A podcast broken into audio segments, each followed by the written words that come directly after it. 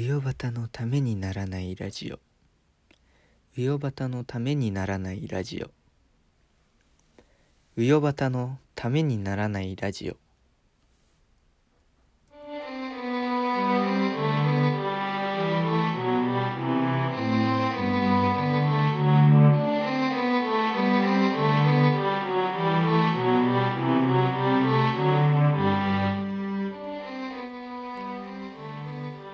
消えていた地平線が遠くに現れて明るい朝に心躍らせる時遥か雲海の畝を音もなく流れる気流は絶え間ない宇宙の営みを告げています。晴天の空をいただく果てしない光の海へ。豊かに流れゆく風に心を開けばきらめく太陽の物語も聞こえてくる。朝の小鳥たちのなんと饒舌なことでしょう。光と影の間から現れた。遥かな地平線がまぶたに浮かんでまいります。うよばたがお送りする。日常と発見の定期便。うよばたのためにならないラジオ。今日はご登場の皆様をえりすぐりの日常と発見で素敵な一日にご案内いたしましょう。皆様の貴重は私田畑陽でございます。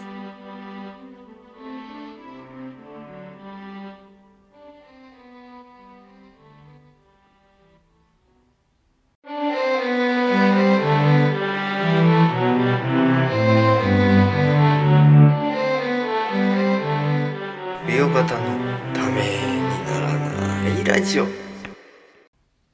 おはようございます。美容方のためにならないラジオの時間がやってまいりました。お相手は田畑陽です。しばらくの間お付き合い願います。えー、思いっきりテンションが変わるっていうね。ちょっとねやってみたかやってみたくなっちゃったんですよ。既存のラジオの真似を。まあもちろんこのもともとこのラジオは結構パクってるところがあるんですけど。まあどことは言いませんけどね。あのーまあわ、お分かりの人はわかると思います。あの、東京 FM っていうラジオ局がありまして、あの、FM 短波なんで、知らない人もしかしたら、あの東京地方に住んでないと、まあ、電波入らないから、知らないかもしれない。あ、でも、なんか、どっかネット局があると、つながっ、あの、聞けたりするのかな。ちょっとよくわかんないですけど、その辺は。あのラジオ、ラジオマンじゃないんで。ポッドキャスターなんで私また言っちゃったよポッドキャスター。超恥ずかしいワードだよねポッドキャスターうん。できるだけ言っていこうと思いますポッドキャスターって。えー、そんなことで。でまあその東京 FM っていうねラジオ局があって。でそこでまああの深夜0時からやってるジェットストリームっていう番組がありまして。まあそれの真似なんですよ。あのーね、あの、私が聞き始め、まあ結構昔からある番組らしいんですけど、私が聞き始めた頃は、大沢たかおさんが、えーパーソナリティ、まあ機長をやってて。で、今最近変わって福山雅治さんになったとか、なってないとか、まあなったんですけど、まあその福山バージョンを聞いてないから、よくわかんないんですけど、まあいわゆる、あの、声良さげな人が、あの静かに喋る番組ですでなんかいろんなあの街の音とかね海外のが聞こえて。でまああのー安眠のための番組ですよ。まあジェットストリームを聞くとオールナイトニッポンはオールナイトニッポンとかジャンクは聞けないよねっていうそういう番組ですね。だからあのその「オールナイトニッポン」ジャンクを聞きたい人はあのそのじ、えーとまあ、東京 FM には合わせないよっていうそういう話ですよね。もっともその時間にあの東京 FM に合わせてるのって多分あの学生とかが多いですよね。その10時からね。東京 FM10 時から12時まで、まあ、いわゆる若者向け10代向けみたいな番組をねやってるんですよ。あのスクール・オブ・ロックっていうね。結構あの若者が聞いて。私もちょっと聞いてましたけどね。まあ、あの学校が遠くって朝早くに起きなきゃいけなかったんであんま聞いてなかったですね。あのオープニングだけ聞いて寝ちゃうとかそんな感じでしたね。でもまあ今ラジコっていうタイムラジコのタイムフリーまあラジオを過去のね過去1週間の番組をいつでもどこでも聞けるっていうパソコンかスマホがあればっていうのがあるんで全然聞いちゃいますあの聞けますけどね。そこまでして聞く番組でもない。でもそのとその当時私あの面白いラジオってスクール・ブ・ロックくらいしか知らない。今考えたらそんな大して面白くもない番組なんですけど。まあ好きですよね。そういう番組ねお悩み相談とかね。あの夏休み子供相談室とかね。子供でもないのに聞いてました。まあ高校生子供か。いや意外と面白いんですよ。電車はどうやって動くんですかと。まあ、そんな話はどうでもよくて。そうなんかそういうだから違う番組のオープニングを真似してみるっていうね。だから今度は岩田と伊藤のラジオかっこ仮のあのー、第3シーズンあ今第4か。第4シーズンのオープニングの真似でもしようかなとは思ってないですけどね。うーん田畑陽といえばコーヒーというイメージは皆様終わりでしょうか？全然自信ねえじゃん。いや、あのコーヒーがね、好きなんですよ。私。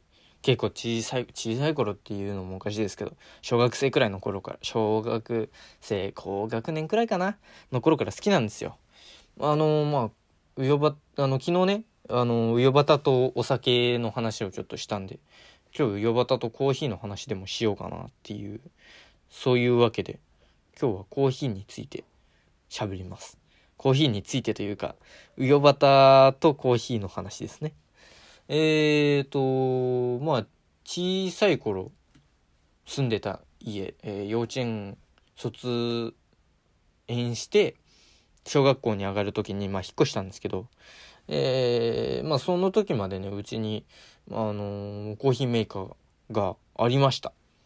で、なんか、毎朝毎朝、父が、父とか母が入れてるのを見て、面白い機械だなとか思って見てましたね。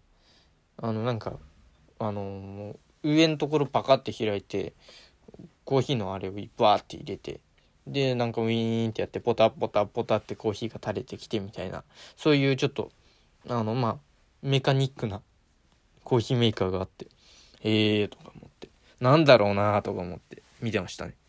なんかもっとブワーって垂れてきたら面白いのになとか言って一人で。結構なんか見えるんですよね。で見てて面白いなっつって。見てました。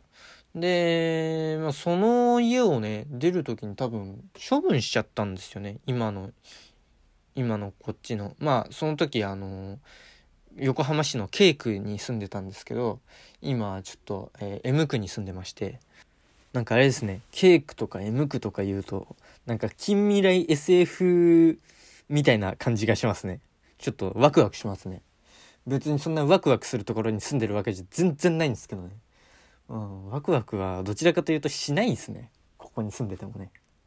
うん、そんなところに住んでました。で、まあこっちに引っ越してくる時に、そのコーヒーメーカーを処分しちゃって、以来ずっとなんか、うん、父は毎朝ね、コーヒーを飲むんで、えー、コーヒーを飲むんでっていう、その、あんまこだわりがなくって、父は。インスタントのやつをずっと飲んでて。で、まあ、あの、小さい頃って大人に憧れるじゃないですか。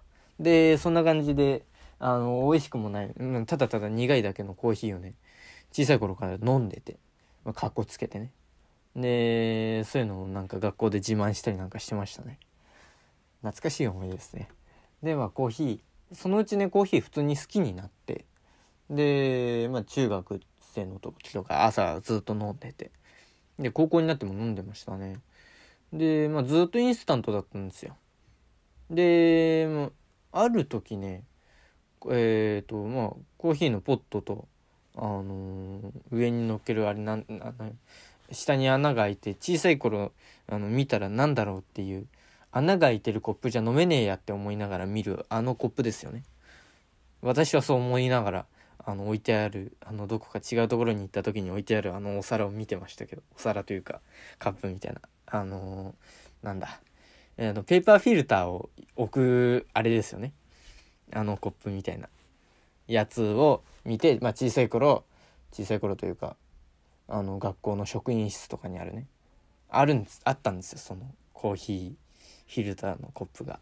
を見てこんなんでどうやって何か飲むんだついたら全部こぼれるぜとか思いましたけどね。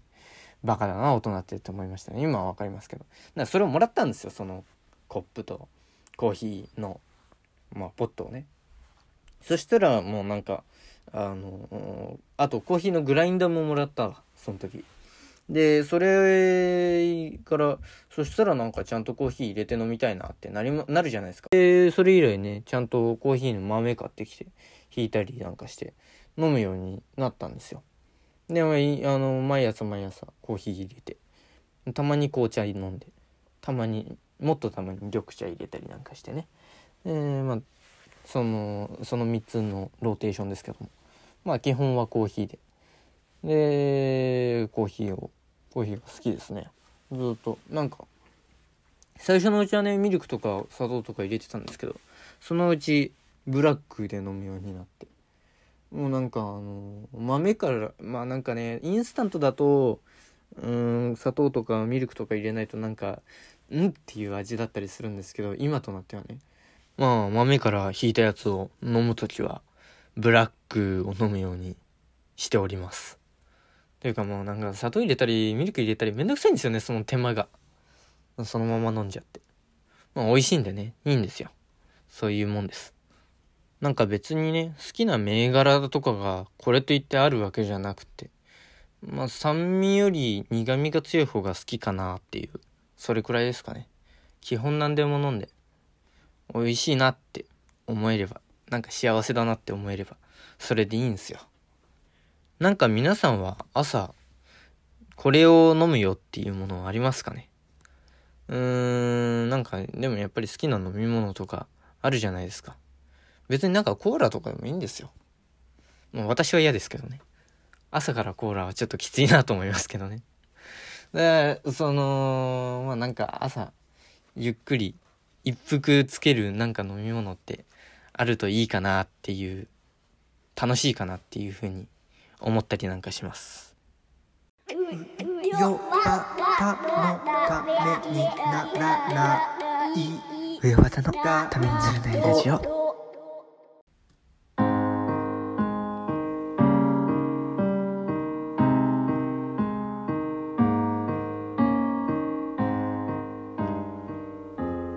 皆さんなんかコロナ明けて仕事とか戻り始めてますかね？なんか日常が早く戻ってきたらいいなっていうふうに。